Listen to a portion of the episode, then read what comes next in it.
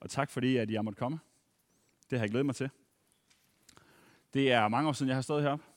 Øh, jeg mindes øh, blandt andet jo inspireret af den her video, at vi øh, havde ret mange forskellige måder at entrere den her scene på. Jeg mener, at nogen, der blev liftet ned der engang igennem det der hul, og også hoppet ud over den der væg og ting og sager. Og et, et særligt, øh, en særlig ting, som jeg altid skulle, det var, at jeg fik at vide, at jeg måtte ikke have tyk i munden. Så derfor tog jeg det altid ud, og så satte jeg det her på. Så det gør jeg nu. Der skal være nogle ting, der er, som det plejer at være, for mit vedkommende. Af en eller anden grund så har jeg slet ikke overvejet, at jeg blev præsenteret med, med nogle af mine øh, ugerninger fra da jeg var ansat her. Tak for det, Heine. Jeg går ud fra, det er dig, der er manden bag. Men øh, når jeg sådan ser på det her, så synes jeg bestemt ikke, det var det værste, jeg kunne være udsat for. Jeg mindes bestemt, at vi havde lavet noget, som øh, var havnet på sociale medier i dag, hvis det havde eksisteret. Det kan jeg jo så være glad for, at det gjorde det ikke. Jeg er muligvis kommet til at love, Manfred, at det her det blev en kort prædiken. Det, øh, nu må vi se. Det, det tog længere tid at forberede mig, end det øh, gjorde. Så. Ja, det ved jeg ikke. Det kan godt være. Jeg, jeg brokker mig ikke, hvis der er nogen, der lister ud af eller andet. Men, men øh, ja, som Manfred sagde, så har jeg tænkt mig at prøve at kigge lidt på øh, Jesu principper. Jeg kunne forstå på Lars, at I har snakket om øh, visdom de seneste par søndage, jeg ved ikke hvor mange. Øh, og det har jeg prøvet at lægge mig lidt i slipstrøm af, tror jeg. Og hvis det er helt ved siden af, så øh, må vi øh, tilskrive det mig, der ikke hører efter. Og hvis det passer lige, så er det selvfølgelig Helligånden, der har været på spil. Så øh, lad os se, hvor vi hænder henne. Prøv at følge mig her. Du står i køen i Netto, og pludselig så er der en, der lige hopper ind foran, fordi han har lige lidt mere travlt end dig. Er du med? Kan du mærke det? Jeg kan mærke det. Mit blod det begynder allerede sådan at løbe lidt hurtigere. Eller øh, du er ude på parkeringspladsen, jeg var herude kvart i 10. Jeg havde glemt, hvordan det er at bo i Aalborg. Jeg tænkte, der kan man godt finde en parkeringsplads. Det kunne jeg ikke. Jeg var sådan lige ved sådan, ah, det der sådan blod, det sådan begynder. Eller når man holder de her store kryds, hvor man sådan skal holde midt ud i krydset for at skal dreje til venstre.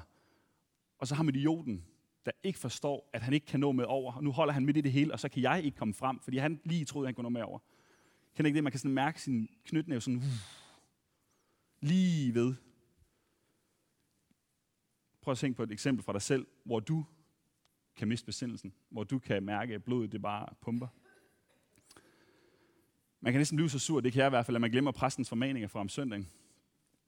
Og man kan se sig selv knytte næven og lige ryste den af den bølle, eller hvad han nu måtte være. Vi skal snakke om principper. For jeg mener, at øh, det kræver den visdom, som jeg går ud fra, at jeg snakker om de seneste par uger, at have principper. For vi kristne, vi er rigtig gode til at have principper. Vi har rigtig, rigtig mange, og vi er rigtig gode til at opretholde principper. Øh, når man som jeg øh, er vokset op i kirken, så er Jesus helten. Det, øh, det er sådan det, vi lærer ind i børnekirken. Det er det, vi har en t-shirt, hvor der står et eller andet. Vi er vant til, at Jesus han har ret. Jesus han er ham, vi øh, spejler alting i. Jesus han, han er simpelthen det store forbillede. Det er ham, vi ser hen til i håb om, at hans liv kan smitte lidt af på vores liv. At vi ved at læse om hans fortræffeligheder, kan blive lidt mere som ham. Og at vi kan gå i hans fodspor, og derved blive bedre mennesker. Min, øh, den tekst, jeg har arbejdet med til i dag, den handler om øh, Jesu møde med den kananæiske kvinde. Det står i Matthæus 15, 21-28, hvis nogen vil læse med. Eller så læser jeg også op nu. Matthæus 15, 21-28. Jesus gik bort derfra og drog ud til områderne ved Tyrus og Sidon. Og se, en kananæisk kvinde kom fra den samme egen og råbte, Forbarm dig over mig, herre, Davids søn. Min datter plages slemt af en dæmon. Men han svarede hende ikke med et ord. Hans disciple kom hen og bad ham, send hende væk, hun råber efter os. Han svarede, jeg er ikke sendt til andre end de fortabte for af Israels hus. Men hun kom hen og kastede sig ned for ham og sagde og bad, Herre, hjælp mig. Han sagde, det er ikke rigtigt at tage børnenes brød og give det til de små hunde. Men hun svarede, jo herre, for de små hunde æder, da de smuler, som falder fra deres herres bord. Der sagde Jesus til hende, kvinde, din tro er stor. Det skal ske dig, som du vil. Og i samme øjeblik blev hendes datter rask. Som sagt, så er vi vant til, at Jesus han er kongen. Han er fejlfri. Han er et forbillede i et og alt. Men hvad er det lige, der foregår her? Hvad er det, Jesus han er gang i? Helt præcist, hvad er det, der er så super forbilledagtigt i det, Jesus han lige gør her? Er det der, hvor han af principielle årsager nægter at hjælpe et sygt barn? Eller er det der, hvor han sammenligner en udlandsk kvinde med en lille hund? Alle børnene kunne godt se, at det var en racistisk udtalelse, undtagen Rasmus P. Han synes, det var helt okay. Jeg kan ikke læse den her historie uden at blive farvet. Det farvede mig, da jeg var barn, da jeg hørte den, og den farver mig også den dag i dag. For hvad er det, Jesus han er gang i? Vi har jo lært, at vi skal forsvare Jesus. Vi har jo lært, at Jesus han har ret. Hvis der er noget, som ikke passer ind, så får vi det til at passe ind, fordi Jesus han er, har ret. Han er fejlfri. På en eller anden måde, når man læser den her historie, så har jeg det lidt som, da jeg hørte den her folkekære bagnæsse fra benzintanken sige nogle fuldstændig ondskabsfulde ting i radioen. Det passer bare ikke. Jeg ved ikke helt, hvorfor et ben jeg skal stå på. Det er jo ikke rigtigt. Jesus han må da ikke sende den her kvinde væk, og så sige, at hun skal gå. Og på en eller anden måde, så min opvækst og min baggrund får mig lyst til at forsvare Jesus. Finde på en eller anden undskyldning for ham. Og jeg har hørt virkelig, virkelig mange undskyldninger for Jesus igennem årenes løb. Hvis I har hørt prædiken over den her tekst før, så har I sikkert også hørt nogle undskyldninger. Ordet lille hund, det er sådan en diminutiv, sådan en kær lille ven. Det, det er slet ikke så nedsættende. Det, det, det er ikke en vild hund, det er ikke en farlig hund. Det, det er virkelig slet ikke så slemt, det Jesus han siger. Eller Jesus han har formentlig haft et glimt i øjet, eller en lille rev bag øret. Det får ordene til at miste sin fordømmende kraft fuldstændig. Eller øh, Jesus han var bare ude på at teste den her kvindes tro. Eller Jesus han var faktisk på ferie i den her periode, og vi har alle sammen brug for at koble af en gang imellem. Og Jesus han skal faktisk have ros for, at han ikke svarer på mails, når han har ferie.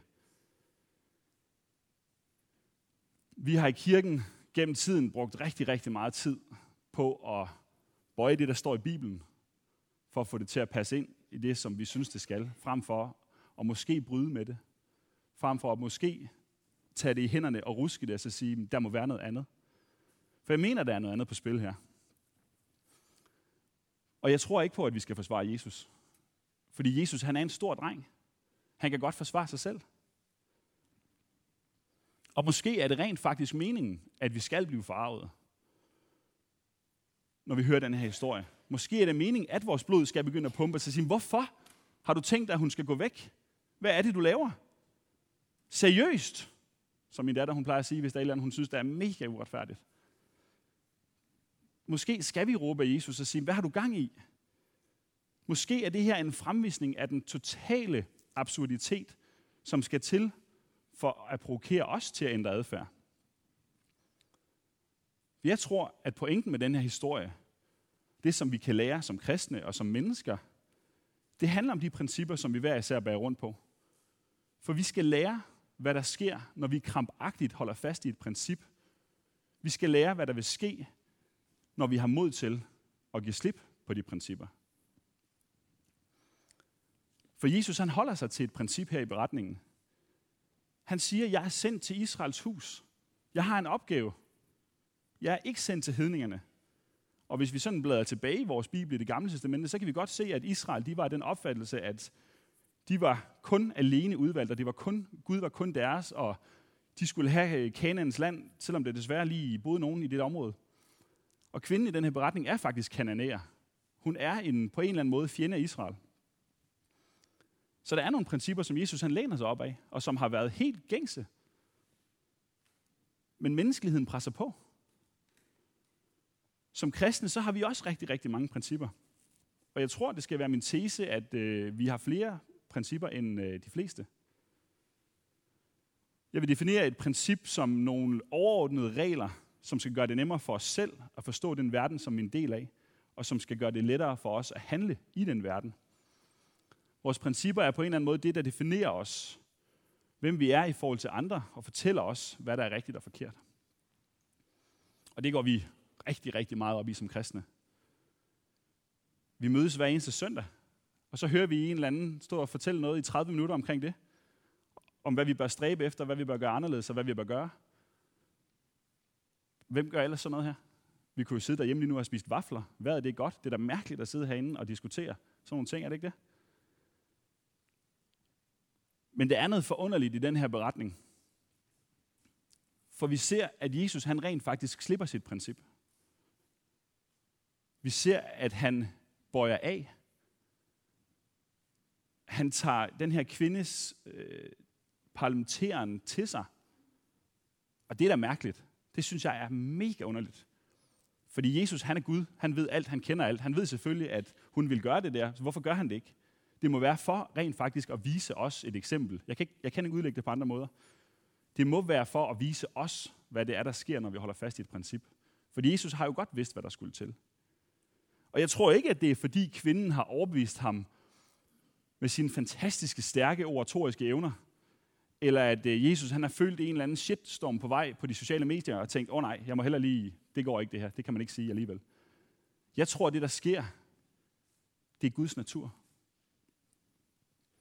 For umiddelbart, så får vi ondt i maven, det gør jeg i hvert fald, når vi ser en mand, som har det i sin magt at hjælpe et sygt barn, en desperat kvinde, når han nægter at hjælpe.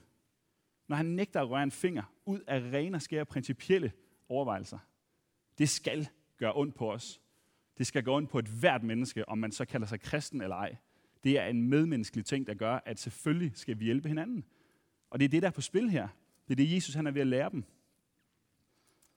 Vi vil jo ikke acceptere det i nogen andre sammenhænge, at man bare stiller sig op og siger, nej, jamen det er sabbat, jeg kan ikke, det, det må jeg ikke.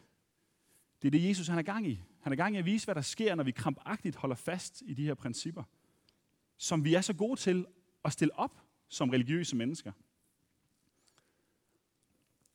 Vi bør høre os sige, så hjælp dog det barn. Vi bør råbe af Jesus lige her. Men på en eller anden måde, så står Jesus fast på sit princip. I hvert fald i starten. Han siger, at han har ikke ressourcer til at hjælpe både jøderne og hedningene. Og så længe jøderne har problemer, så kan det ikke betale sig at gøre noget godt for hedningerne. Og i frustration, så hører vi os selv sige sammen med kvinden, Jesus, hvad er det, du ikke forstår? Har du glemt, at du er Guds søn? Du taler om Guds kærlighed og omsorg, som om det er en begrænset ressource. Som om det er noget, man skal dele sparsomt ud af. Gud han er der større end det. Hans kærlighed og omsorg er der stor nok til både jøder, hedninger og grækere. Der er mad nok. Der er omsorg nok til alle. Og hvad sker der så? Så er det som om, vi ser Jesus smile og sige, det var klogt sagt. Så giver han slip på sin princip. Og i det øjeblik, så bliver kvinden helbredt. Nej, undskyld, den lille pige bliver helbredt. Og lige her, der viser Jesus sin guddommelige side. For det er guddommeligt at lægge sine principper ned. Det er menneskeligt at holde fast. Jesus, Guds søn, han bøjer af, når han møder mennesker. Han bøjer principperne, når han møder et menneske, der har behov. Manden, der selv har udtalt de her fordringer, han viser en ufattelig ringe lyst til selv at kræve dem overholdt.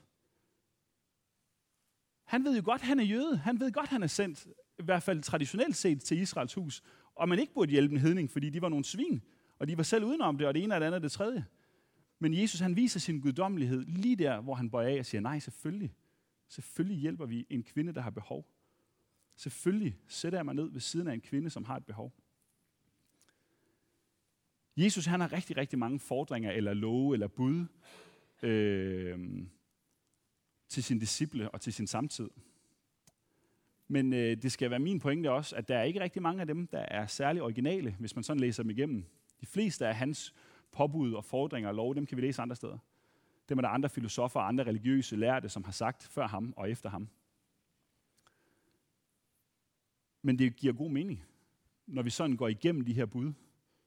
Grunden til, at de holder 2.000 år efter, at han sagde dem, mener jeg, er, at det rent faktisk er sund fornuft. Ellers så tror jeg ikke ved at holde fast i dem endnu. Det er en god idé ikke at stjæle fra din nabo. Fordi det bliver altså virkelig svært at sidde til øh, vejfesten. Eller hvis du tager hans kone, så bliver det lidt svært at se ham i øjnene. Eller det er dumt ikke at holde det, du lover. Eller at forsøge at gå og gengælde en hel masse ting. Vi kender alle sammen Jesus' fordringer. Vi har hørt den både i søndagsskolen og, og som prædikner. Der er mange, mange, mange ting, som Jesus han siger. Men det, der gør Jesus helt speciel som forbillede, det er alle de gange, vi læser i evangelierne, at han bøjer af fra de her regler. Hvor han siger, jeg ved da godt, hvad reglerne er, men det er ikke vigtigt. Det vigtige er, at jeg møder det her menneske. Det vigtige er, at det her menneske bliver mødt af Guds kærlighed. Og den udfordring er udtalt til dig og mig i dag. Fordi det er det, den her tekst den handler om. Den handler om, at vi skal give slip på de principper, som gør, at vi sætter skæld op imellem os og andre mennesker. Det, der gør Jesus helt speciel, det er, at han opfinder tilgivelsen. Han siger, ja, der er nogle regler, men der er også en anden side. Der er også noget, der hedder, at vi kan komme videre. Hvis man trådte ved siden af de religiøse love på det her tidspunkt, så var dit, lø, så var dit liv typisk færdigt. Eller også så var du i hvert fald færdig med at være en del af samfundet. Der var ikke nogen ekstra chancer. Men Jesus han giver folk ekstra chancer, og jeg tror, det er det, der har været så provokerende ved ham. Prøv at tænke på kvinden, øh, som vi læser om, som bliver grebet i hår. Vi kender godt historien. Øh, en flok skriftkloge kommer slæbende med en kvinde. Hun har formentlig været nøgen. For det der står faktisk, at hun er grebet midt i handlingen i ægteskabsbrud. Det må man så også, det rejser en hel masse andre spørgsmål, hvordan de lige har, har de stået og lyttet ved døren, eller har de vidst, hun gik derind, eller et eller andet, har de stået ude foran bordellet og ventet, eller et eller andet.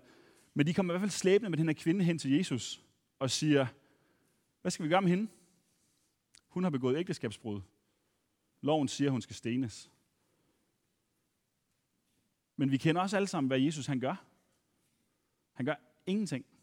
Og det passer ikke. Han sætter sig ned og skriver et eller andet sandet, vi ikke ved, hvad er. Men han viser i hvert fald, at der er ikke nogen, som bliver særlig meget gladere af, at den her kvinde, hun mister livet.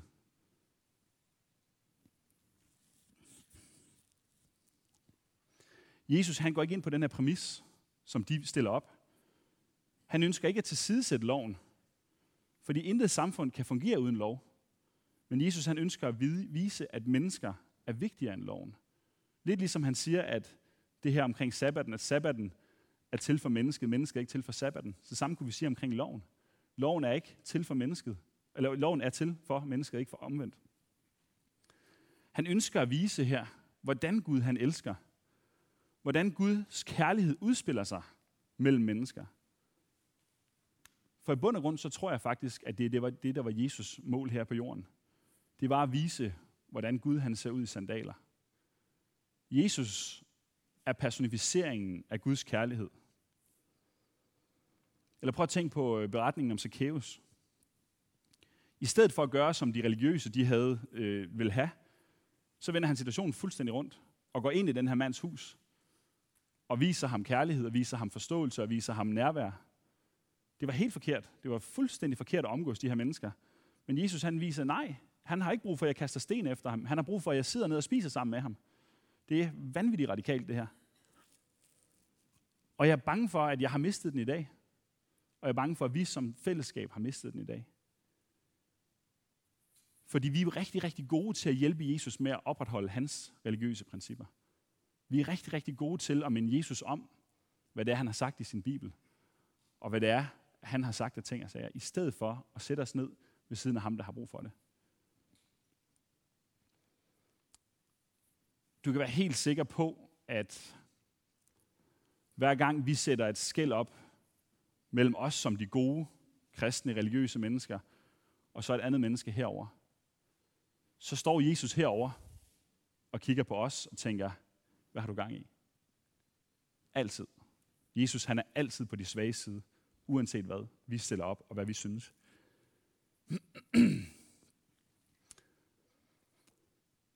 Vi er også, tror jeg, lidt for gode til at lade os fylde med den her religiøse, retfærdige harme.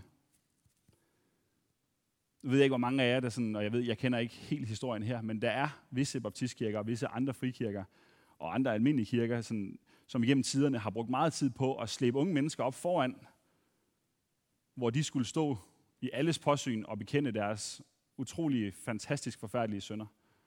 Hvor vi andre kunne sidde og skamme dem ud og pege på dem og sige, fy, det må man ikke. Vi har været rigtig, rigtig gode til at lade os fylde af den her harme og sige, det, uha, det siger Jesus jo, man ikke må. I stedet for at mærke den radikale fordring, som Jesus han kommer med, ved at sætte sig ned ved siden af det menneske, som har allermest behov for fællesskab. Allermest behov for en ven, som bare siger, kom, lad os finde en vej videre. Når Jesus han møder mennesker på den her måde, skal vi så ikke også blive enige om, at vi skal prøve at gøre det lidt mere? Fordi det skal være mit, hvis I skal tage en provokerende ting med hjem fra i dag, så skal det være, at Gud han er en principsvag Gud. Han er en Gud, der ikke har, blivet, der ikke har problemer med at blive udstillet som inkonsekvent. En Gud, der ikke går op i, hvem der har ret. Han går op i, hvem han kan vise kærlighed. Elske. Gud, han har ingen, og jeg mener absolut ingen standarder for de mennesker, han omgås.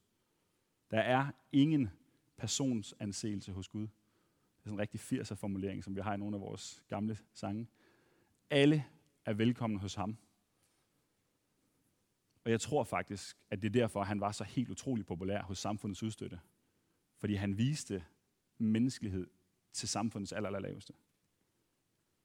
Og samtidig tror jeg, at det var derfor, han blev så helt ufattelig upopulær hos de religiøst etablerede. Når vi ser igennem vores øh, egen kirkehistorie, helt tilbage fra kirkens øh, start og så til nu, så har alt for stor en del af den handlet om at polemisere handlede om at definere, hvem der var udenfor og hvem der var inde. Hvem der var gode nok og hvem der ikke var gode nok. Vores egen baptistiske tradition er jo også lavet i polemik til det etablerede. Kirkens tidsalder har været præget af splittelser og klikker. Den tilgivelse, som vi lægger så stor vægt på, som vi synger om, som vi beder om, og som vi gør alt om, som er grunden til, at vi er i live, og alle de her ting, som vi kan høre os selv sige, den er vi i grunden ikke så gode til at dele ud af. Den er vi ikke så gode til at vise andre mennesker.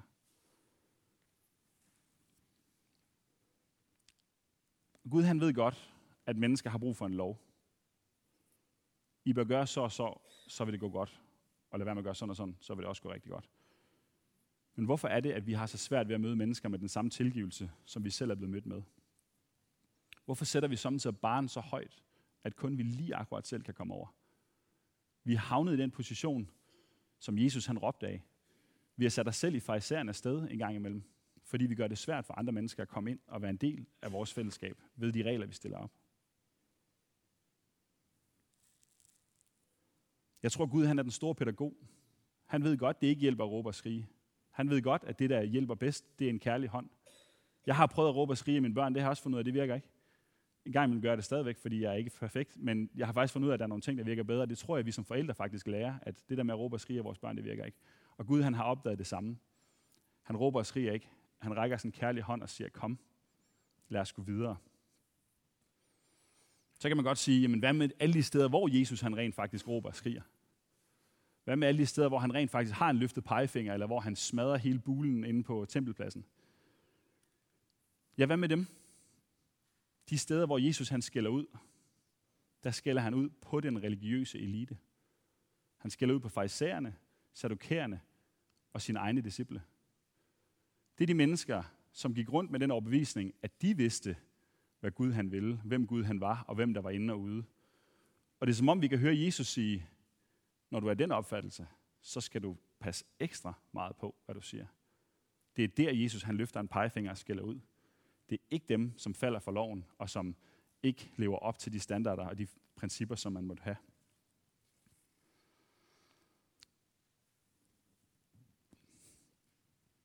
Og det er faktisk min pointe med dagens prædiken.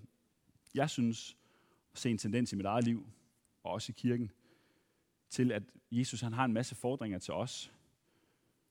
Men lige så vigtigt som de her fordringer og principper er, lige så vigtigt er det, at vi bøjer af for at møde mennesker, der har behov. Og så kan vi jo på en eller anden måde ånde lettet op, indtil vi bliver ramt af det uundgåelige spørgsmål. Hvad er det, hvor er det, jeg holder fast i mine principper? For fast i mine principper. Hvor er det, jeg opfører mig pinligt? Hvor er det, Jesus han står ved siden af mig og kigger på mig og siger, Kasper, hvad er det, du har gang i? Du har misforstået noget. Det er det spørgsmål, som den her tekst udfordrer mig med. Og det er det spørgsmål, jeg vil udfordre jer med. Det, jeg har prøvet at sige, det er, at jeg synes, der er en masse gode principper at leve sit liv efter.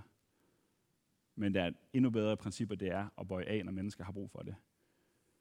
I sidste ende, så er vi som kristne ikke kaldet til at leve efter et princip og efterfølge et princip.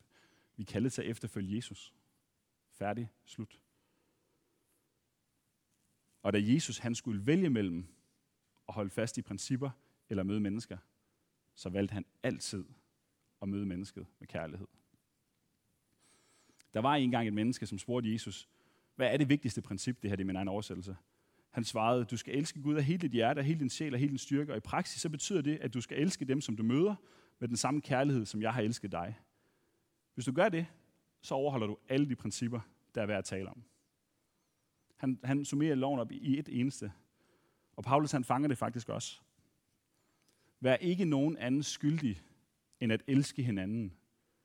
For den, der elsker andre, har opfyldt loven. Budene, du må ikke bryde ægteskab, du må ikke begå drab, du må ikke stjæle, du må ikke begære, og et hvilket som helst andet bud, sammenfattes jo i dette ene bud, du skal elske din næste som dig selv. Kærligheden gør ikke næsten noget ondt. Kærligheden er altså lovens fylde. Paulus, der skriver det i Romerbrevet 13. Det, jeg synes, det er fantastisk. Så brødre og søstre, venner, familie, lad os have en masse principper for, hvad der er rigtigt og forkert. Men lad os holde vores principper i en løs hånd. Lad os i alting sætte personer over principper. Og lad os, når det er muligt, gøre det, der er mere rigtigt end det rigtige. Amen.